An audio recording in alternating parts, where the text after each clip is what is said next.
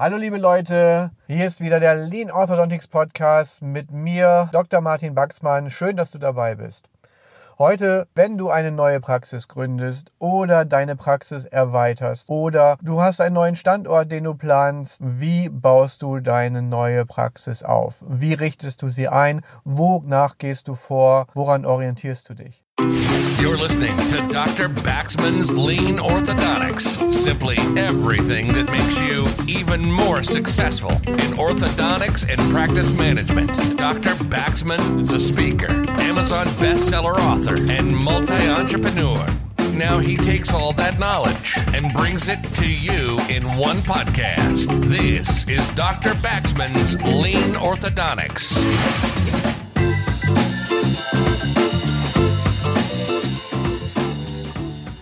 Letztens rief ein Bekannter von mir mich an, der Kieferorthopäde ist in einer Stadt mit so 20.000 Einwohnern. Dort hat er seit so ungefähr zehn Jahren eine Praxis mit äh, drei Stühlen, sechs Angestellten und lebt da ein beschauliches Leben, ist super zufrieden, läuft gut, er ist der Platzhirsch dort und ähm, ja, es läuft gut, er ist zufrieden. Jetzt rief er mich auf jeden Fall an und sagte, du Martin, bei mir hat sich ein neuer Kieferorthopäde niedergelassen. Ja gut, kommt vor, nicht? Bei 20.000 Einwohnern, okay, ob das so ideal ist, aber gut, passt trotzdem in der Regel. Und du hast ja dein Programm, du hast deine Patienten und das wird schon laufen. Wart mal erstmal ab. So, und dann sagt er, ja, und der hat zehn Stühle eingerichtet, der hat eine riesen Praxis dahin gebaut, der hat nicht gekleckert, der hat richtig geklotzt, zehn Stühle. Musst dir das mal vorstellen. Was, wo sollen denn die ganzen Patienten hin? Da sind doch alle von meinen Patienten weg.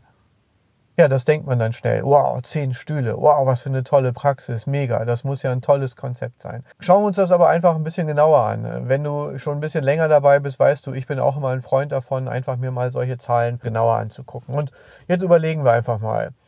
Wir haben schon mal drüber gesprochen, so die durchschnittliche Durchlaufzeit bei einer wirklich richtig effizient geführten Praxis, die aber keine Fließbandpraxis ist, sollte so 15 Minuten ungefähr pro Stuhl sein. Das heißt, ein Patient hat einen durchschnittlichen Aufenthalt von so etwa 15 Minuten. Wenn du jetzt sagst, oh, wie kommen jetzt die 15 Minuten zustande, will ich nur kurz anreißen. Das haben wir an anderer Stelle schon besprochen und gehe ich auch sicherlich nochmal wieder in weiteren Podcasts drauf ein. Aber so eine herausnehmbare Kontrolle, die ist dann manchmal wirklich schon in zwei Minuten erledigt mit Säuberung des Stuhls und so weiter, meinetwegen fünf Minuten. Eine Multibandkontrolle, die sollte auch nicht länger als zehn Minuten dauern mit Bogenwechsel und so weiter. Besprechungen, klar, Multiband einsetzen, rausnehmen, solche Dinge dauern dann irgendwo länger. Aber insgesamt kommen wir in der, im Schnitt Schnitt so auf ungefähr so 15 Minuten. Oder zumindest sollten wir so ungefähr hinkommen. Aber wir nehmen einfach mal die Zahl und rechnen jetzt damit. 15 Minuten bedeutet vier Patienten an einem Stuhl bei acht Stunden Öffnungszeit. Gehen wir einfach mal davon aus. Also ein ganzer Arbeitstag sind dann wie viel? 8 mal 4 sind dann 32 Patienten, die an einem Stuhl gesehen werden können. So, jetzt gehen wir einfach mal davon aus, der klotzt ja richtig mit seiner Praxis dort, dann wird er die auch mindestens vier Tage die Woche geöffnet haben. 4 mal 32 sind 128 Patienten pro Woche an einem Stuhl. Jetzt fängt man schon langsam an zu überlegen, mal 10 Stühle, Stühle, dann sind das schon 1280 Patienten pro Woche pro Stuhl. Jetzt gehen wir mal davon aus, der sieht alle seine Patienten alle vier Wochen. Ist jetzt nicht unbedingt ideal. Man sollte sie schon so ein bisschen seltener sehen, haben wir auch schon drüber gesprochen. Aber gehen wir einfach mal davon aus. So, dann sind wir jetzt bei 1280 mal 4 sind 4000. Wie viel? Ui, das ist schwer zu rechnen. So ungefähr 5000, sagen wir mal. Ein paar kleine Verluste haben wir noch. Der sieht also 5000 Patienten wenn er sie im Vier-Wochen-Rhythmus sieht. 5000 laufende Fälle braucht er, damit seine 10 Stühle wirklich alle richtig, richtig gut ausgelastet sind. Das ist eine ganze Menge. 5000 laufende Fälle, das ist schon Wort. Insbesondere bei einer Stadt von 20.000 Einwohnern, wo gleichzeitig auch noch eine andere Praxis ist, die etabliert ist und lange da ist. Da fragt man sich schon, wie will derjenige das schaffen? Gut, das lasse ich jetzt einfach mal so stehen. Vielleicht funktioniert das, vielleicht ist es ein besonders tolles Konzept. Ich halte es für relativ unwahrscheinlich. Nichtsdestotrotz, gut, das war jetzt die Entscheidung, die derjenige getroffen hat. Also erste Frage, wie viele Stühle brauche ich tatsächlich in meiner Praxis? Wie viele Patienten sind realistisch zu sehen? Wie viel will ich überhaupt sehen? Und, und wie ist das überhaupt? Dann gucken wir uns mal die zehn Stühle an. Die zehn Stühle müssen ja dann auch alle bearbeitet werden. Wir brauchen dort mindestens zehn Assistentinnen, eher zwölf. Wir brauchen Backup-Lösungen, wir brauchen Labor, wir brauchen Rezeptionsbereich und so weiter. Schafft man wirklich mit einem Arzt zehn Stühle zu bearbeiten? Das ist schon eine sportliche Sache, dort hin und her zu springen. Denn da muss musst du jetzt auch wieder eigentlich hochrechnen, wie viel Zeit hast du eigentlich jeweils dort zu verweilen an jedem einzelnen Stuhl. In der Viertelstunde, die der Patient da ist, musst du ja auch alle gesehen haben. Du musst zehn Patienten gesehen haben in der Zeit an zehn Stühlen. Wenn du jedes Mal eine Minute im Raum bist, dann musst du schon richtig flitzen. Da kannst du nichts zwischendurch machen oder so. Keine E-Mail beantworten, keine Anrufe, keinen Behandlungsplan schreiben oder sonst irgendwas. Das ist schon echt sportlich. Also auch dort heißt es wieder, boah, zehn Stühle, ganz schön viele Angestellte, ganz schön viele Ärzte, ganz schön wenig Zeit für das, was du zu tun hast. So, und dann ist natürlich auch noch die Frage bei 20.000 Einwohnern, wie sieht es denn aus mit dem Fachkräftemangel? Das ist das doch, was wir von allen äh, Kollegen immer wieder hören. Ja, die sagen, ähm, wen stellen wir denn ein? Am liebsten nehmen wir jeden, der kommt irgendwie, weil es bewirbt sich kaum jemand. Ich kann mich auch erinnern, als ich meine erste Praxis gegründet habe, da hatte ich irgendwie 50 Bewerbungen auf dem Schreibtisch. Da konnte ich mich ganz entspannt zurücklehnen und konnte mir wirklich die allerbesten raussuchen. Das war richtig toll. Heute ist es teilweise schon anders. Da muss ich mehrere mehrere Wochen lang annoncieren und suchen und auch Netzwerke sprechen, beanspruchen und so weiter, soziale Medien. Und dann kommen dann natürlich auch Mitarbeiter und wir haben immer wieder tolle neue Mitarbeiter. Das freut mich auch, aber man merkt schon, es ist wesentlich schwieriger geworden und mit mehr Mühe verbunden, als es ähm, zu anderen Zeiten war. Man weiß nicht, wie sich das weiterentwickelt, aber also auch nochmal dort, wenn du so ein Riesenprojekt planst, denk dran, du brauchst auch Mitarbeiter. Mitarbeiter, die gebunden werden wollen, die wirklich langfristig dabei sind, damit du in den Flow kommst und eine gute, gute Arbeit dann entsprechend auch dann ableisten kannst. So, das ist einfach mal die Anzahl der Stühle. Der nächste Punkt, den ich immer wieder sehr spannend finde, dann ist, ich kenne auch immer wieder Referenten, die ähm, Praxismanagement und State of the Art von ähm, Praxisführung und so weiter Vorträge halten, was sicherlich sehr gut ist ist und die haben tolle Konzepte. Ich frage mich nur, was ich immer wieder sehe, ist, die haben alle Stühle in einem Raum. Das ist was, was ich noch nie verstanden habe. Ich weiß nicht, wie du das siehst. Da kann man mir auch gerne mal einfach mal eine Nachricht zuschreiben oder so oder Anregungen geben, dass ich das im anderen Podcast nochmal bespreche. Aber ich verstehe es einfach nicht. Wir haben sehr anspruchsvolle Patienten bei uns und das ist mir auch sehr wichtig. Ich weiß nicht, wie es anderen geht. Und ähm, wenn dann da irgendwie vier Leute in einem Raum sitzen, das gefällt denen einfach nicht, wenn man da mal was bespricht oder, oder allein, dass da einfach so viele nebeneinander sind. Manche Kids finden das vielleicht cool, wenn ihre Freunde nebenan auf dem Stuhl sind oder so, aber das sind auch nach meiner Erfahrung meiner Rücksprache mit vielen anderen Kolleginnen und Kollegen aus Kursen, ist das doch eher seltener der Fall. Und gerade in der Kieferorthopädie ist es so, dass die immer auch beratungsintensiver geworden ist, gesprächsintensiver. Das heißt auch das Thema Service und Wohlfühlen, Zufriedenheit der Patienten hat nochmal einen ganz anderen Stellenwert bekommen, als das vor Jahren war. Wenn man so sieht in den 80er Jahren teilweise, da konnte man wirklich Fließbandarbeit machen. Die Leute haben in die Bude eingerannt. Jetzt ist der Konkurrenzdruck viel höher und selbst das auch mit Smile Shops und allem. Ich will jetzt nicht zu viele Themen hier durcheinander bringen, aber insgesamt ist es schon so, die, die Patienten und Patientinnen, die sind schon recht gut vorinformiert, die sind schon recht anspruchsvoll heutzutage. Die wissen relativ genau, was sie wollen, auch was sie nicht wollen. Und insofern bedürfen die einfach auch ein bisschen mehr Aufmerksamkeit.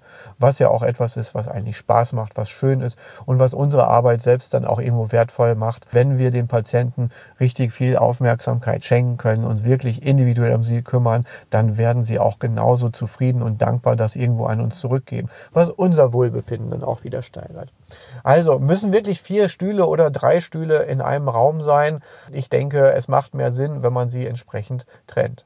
Das hat natürlich auch wieder weitere Nachteile, nämlich das Zurufen von einem Stuhl zum anderen. Gib mir mal die Zange und sind bei dir noch Bögen. Bei mir sind die 1925 Neitai aufgebraucht, was ich erstmal sowieso total unprofessionell finde. Aber gut, ähm, ist jetzt einfach mal so, gibt's so. Ich habe selber auch als Weiterbildungsassistent angefangen in so einer Praxis, wo das so war. Hat also den Nachteil, man muss von der Kommunikation her, von der Aufteilung her halt auch jedes Behandlungszimmer richtig autark irgendwo gestalten. Man braucht alle Bögen, man braucht die Aushärtelampe, man braucht die Zangen entsprechend, damit man nicht so viel rumrennen muss und ähm, das irgendwo von anders her holen muss. Denn das ist natürlich auch wieder Zeit, die irgendwo verloren geht. Dann müssen wir miteinander kommunizieren, wenn wirklich bestimmte Teile vielleicht mal aufgeteilt sind, ähm, Foto, Kamera oder wenn, wenn HKP ausgedruckt werden soll oder so. Das können wir natürlich auch schön vom Arbeitsplatz aus. Da gibt es heute tolle Chatsysteme, die alle Behandlungszimmer ganz entspannt miteinander verbinden können. Da muss jetzt niemand das Zimmer verlassen, sondern kann direkt eine Nachricht an die Rezeption gehen. Mach bitte den Termin so und so aus, druck bitte den Heil- und Kostenplan aus.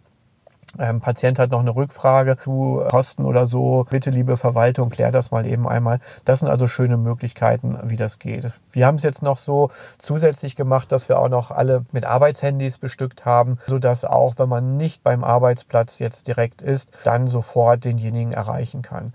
Das hat zum Beispiel bei uns die Vorteile jetzt, da wir an mehreren Standorten auch tätig sind, jeweils mit mehreren Behandlungszimmern, aber dafür mit einer zentralen Verwaltung und so weiter, dass manchmal bestimmte Arbeitsplätze angesprochen werden. Zum Beispiel die 1 schreibt an die 2, ich brauche die Lampe, die immer in der 2 steht, zum Aushärten zum Beispiel. Oder wenn man aber was von der Verwaltung will, dann sagt man, hallo Kollegin Verwaltung Nummer eins, gib mir mal die Unterlagen, druck die mal für mich aus, mach das mal für mich fertig, gib mir deine Hilfe. Das heißt also, ähm, es sind nicht immer unbedingt Personen zwingend an einem bestimmten Arbeitsplatz. Es kann auch mal sein, dass Helferin 1 jetzt mal in der 2 arbeitet und Helferin 2 mal in der 1 arbeitet. Also das sind so Möglichkeiten. Muss man nicht so machen, hängt auch dann letzten Endes von der Struktur und der Größe ähm, der Praxis ab. Wenn du jetzt jetzt eine Praxis hast mit drei Zimmern, dann brauchst du die Handys sicherlich nicht so zwingend dafür. Aber so Nachrichten von Arbeitsplatz zu Arbeitsplatz sind schon eine ganz sinnvolle Sache. Wie sind dann so Zimmer eingerichtet? Sie sollten möglichst komplett eingerichtet sein, dass man wirklich überall gleichmäßig arbeiten kann. Das heißt, überall die gleichen Schubladen. Die Schubladen sind überall gleich bestückt. Man kann sich umdrehen und man greift blind irgendwo hinter sich und man weiß genau, was man findet, egal in welchem Behandlungszimmer man ist. Und das ist auch immer aufgefüllt, aufgeräumt und ordentlich bestückt. Das ist eine ganz wichtige Sache, damit wir halt dort keine Zeit verlieren. Denn das ist wiederum, dass wenn ich sage, so die Behandlungszeit im Zimmer sind so 15 Minuten, da sagen manche schon, ui, das ist aber echt schon auch knapp, so im Durchschnitt gesehen. Das heißt, manchmal muss man da richtig schnell sein. Ja, natürlich natürlich die Kerntätigkeiten wie Vorbereiten des Stuhls, Nachbereiten des Stuhls, aber auch ein Bogenwechsel oder eine Kontrolle an sich, die sollten schon super, super schnell gehen. Da legen wir ganz, ganz großen Wert drauf, dass diese Kerntätigkeiten wirklich absolut reibungslos laufen. Damit dann noch Zeit verbleibt für die Aufmerksamkeit für den Patienten, für entspannte Darbietung unserer Tätigkeit. Ja, die zu uns in, in Office-Kurs zum Beispiel kommen, habe ich schon mehrmals gesagt, die wundern sich immer, boah, ist total entspannt hier. Die merken manchmal aber gar nicht, dass da wirklich der Teufel im Detail steckt, dass der Bogenwechsel wirklich in ein paar Sekunden durchgeführt ist und dass dann halt so dass das Reden mit dem Patienten, das zum Stuhl begleiten und so ein bisschen Smalltalk und so, dass das halt Dinge sind, die dann plötzlich auch Zeit haben. Ne? Dazu kommt, dass halt keiner großartig rumrennen muss von einem Zimmer ins andere. Klar kommt es auch bei uns mal vor, aber es sollte nicht so sein. Das bringt wieder total die Unruhe. Ja, das ist zum Beispiel der Aufbau von, von so einem Zimmer. Gleichzeitig heißt es auch, wie viel müssen wir uns über bewegen, wie viel, das ist so wieder so eine Verschwendungsfrage, wie viel müssen wir hin und her rennen. Da spreche ich später nochmal in einem anderen Podcast über das Spaghetti-Diagramm, dass wir mal gucken, wie sind überhaupt unsere Arbeitswege in dem Bereich. Wenn wir dann so eine Praxis einrichten, ist natürlich auch die Frage, wie wird die Verwaltung eingerichtet, Büro und so weiter. Haben wir wirklich dort einen Platz, wo wir entspannt arbeiten können? Oder ist das irgendein offener Bereich? Können da auch Telefonate geführt worden, die vielleicht mal nicht von allen mitgehört werden sollten? Das ist für den Chef oder Chefin sicherlich ganz wichtig. Aber auch, ähm, wenn es um, um das Thema Patientenkommunikation mit Kosten, HKPs, Beratung, Nachfassen von Angeboten und so weiter geht, ist das sicherlich auch ein zentrales Thema. Gibt es da einen separaten Raum? Raum, wo man da irgendwo hin kann. Haben alle Mitarbeiterinnen und Mitarbeiter den Platz, den sie brauchen? Haben sie Ablagesysteme? Gibt es Fächer, die mit Namen oder mit Fachbereichen benannt sind? Gibt es Regale, die beschriftet sind? Sind die Schubladen beschriftet? Das ist etwas, was sehr hilfreich ist, auch wenn es manchmal vielleicht, ich weiß doch, wo das liegt, ich weiß doch, wie das geht, aber wenn man mal jemand Neues wieder einarbeitet oder jemand verlässt die Praxis oder ist schwanger oder sonst irgendwas, das ist wieder ganz viel Wissen, das verloren verloren geht. Wenn ein neuer Mitarbeiter, neue Mitarbeiterin plötzlich wieder die ganze Infrastruktur, wo liegt irgendwie dieses Formular und muss dann die ganze Praxis durchsuchen oder weiß nicht, wen sie fragen muss. Das ist so eine Zeit- und Energieverschwendung. Das ist doch furchtbar. Wenn man das klar strukturiert hat und beschriftet hat, quasi wirklich eine Anleitung hat, wo ist was, dann kann man sich schnell einarbeiten, dann findet man schnell Dinge, man weiß, wer für was zuständig ist und so weiter. Das ist eine, eine echt praktische Sache. Also wir müssen als Chef einfach auch die Ressourcen in dem Bereich schaffen. Ressourcen bedeutet nicht immer nur viel Räume, viel Stühle, viele Arbeitsplätze, 100 PCs, aber die, die wir haben, die sollten gut ausgestattet sein. Mit wie vielen Monitoren arbeitest du zum Beispiel? Als ich eingeführt habe, dass wir mit zwei Monitoren arbeiten, das war auch ein Vorschlag von einem Kollegen, der jetzt auch Partner mittlerweile ist, also eine super Idee war das, sie das den anderen vorgeschlagen haben, ach, wofür brauchen wir denn zwei Monitore und das ist doch so umständlich, da muss man hier überlegen, wo es ist und so weiter. Aber das war eine totale Hilfe, das hat sich total schnell etabliert. Und die, die sich am Anfang gewehrt haben, das waren die, die als erste gerufen haben und gesagt haben, oh, die anderen Kolleginnen, die kommen so gut klar mit zwei Monitoren, Monitoren, ich möchte jetzt auch gerne zwei haben. Man kann in seinem Verwaltungsprogramm sein, gleichzeitig im Diagnostikprogramm. Man kann den Terminkalender prüfen, gleichzeitig irgendeine E-Mail schreiben auf verschiedenen, den verschiedenen Monitoren. Ich meine, alternativ kann man natürlich auch einen sehr großen Monitor haben, wo man dann sehr viele Fenster nebeneinander offen hat. Für mich ist das auch ganz gut. Ich mag auch gerne mit vielen Fenstern gleichzeitig auf einem großen Monitor arbeiten, aber das gilt nicht für jede Mitarbeiterin. Also mehrere Monitore sind schon mal eine gute Sache, gerade so auch im Anmeldungs- und Empfangsbereich. Ne?